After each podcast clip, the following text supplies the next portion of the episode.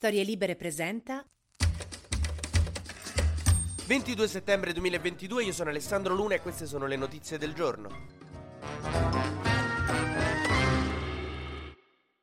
Nella Russia di Putin tira proprio un clima sereno, sereno, sereno. L'altro giorno il presidente Putin ha annunciato in un discorso alla nazione che avrebbe messo la nazione in modalità di mobilitazione parziale, il che vuol dire che 300.000 russi verranno chiamati nell'esercito e mandati a morire in Ucraina. Ma il fiero popolo russo, appena sentito che c'era questa mobilitazione parziale, è partito proprio di corsa verso la Svizzera, però è partito. È così, una delle notizie di ieri è che i voli dalla Russia verso l'esterno si sono esauriti poco dopo il discorso di Putin. Stanno facendo quello che a Roma chiamiamo il fugone. Praticamente mi ricorda quando al liceo alla quarta ora scoprivamo che quella di italiano che avevamo all'ora dopo nell'altra classe aveva fatto le interrogazioni e quindi capivamo che avrebbe interrogato anche nella nostra classe e di botto tipo uscivano 10 persone dalla nostra classe e se ne andavano al parco. I russi se la stanno a far sotto come quando c'è l'interrogazione l'ora dopo, in sostanza. Nel frattempo in un sacco di città si manifesta contro la guerra certo non sono tanti, ma ci sono stati 700 arresti di persone che probabilmente non vedremo più. Nel frattempo, nei prossimi giorni si terranno nelle regioni occupate dai russi dei referendum farsa, che per il diritto internazionale hanno lo stesso valore che il distintivo dei costumi da poliziotto ha nelle forze armate. Della paletta da poliziotto con scritto Rocco Giocattoli, cioè non è che se mi metto per la strada con quella sono un pubblico ufficiale. Nella stessa maniera, se accompagni la gente a votare con il mitra non è un vero referendum.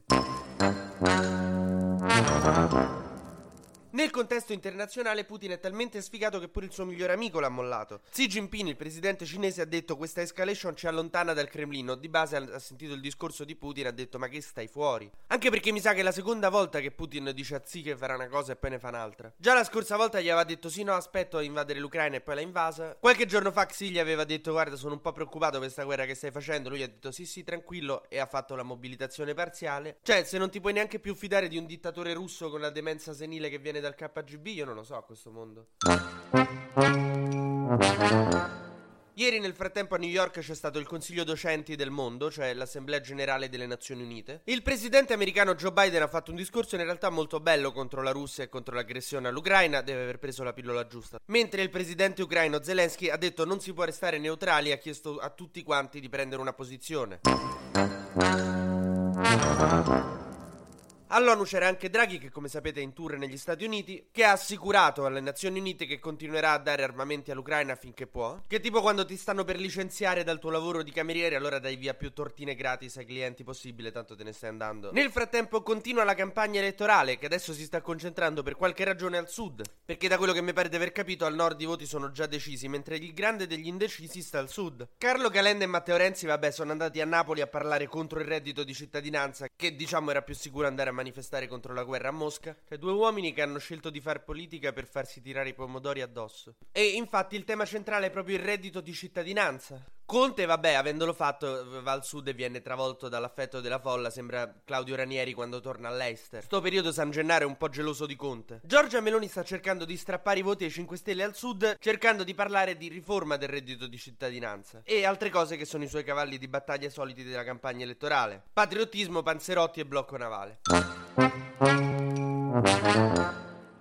Matteo Salvini invece in un momento di rarissima lucidità ha detto sai una cosa? Io al sud non ho niente da dirgli questi mi odiano. Per cui ha fatto proprio il fugone e sta al nord non viene più al sud anche perché i casini veri lui ce li ha lassù. Se perde il sud nessuno gli dice niente ma se perde il nord come sembra farà. Zai e Federica lo cacciano dalla segreteria della Lega come se fosse un terrone che si è infiltrato nella festa della polenta. Finalmente la Lega tornerà al grande partito del nord. E finalmente basta con questa roba di Salvini di parlare con quelli che stanno sotto al po' A proposito di centrodestra, questo pomeriggio a Piazza del Popolo si troveranno Salvini, Meloni e Berlusconi sullo stesso palco per chiudere la campagna elettorale. Vediamo che cosa succederà.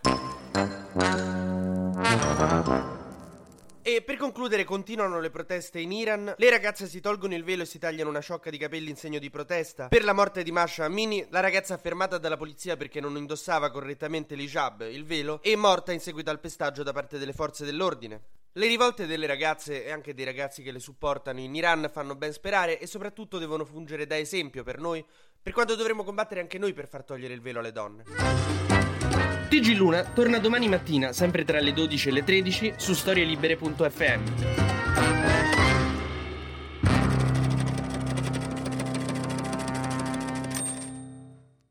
Una produzione storielibere.fm di Gianandrea Cerone e Rossana De Michele. Coordinamento editoriale Guido Guenci.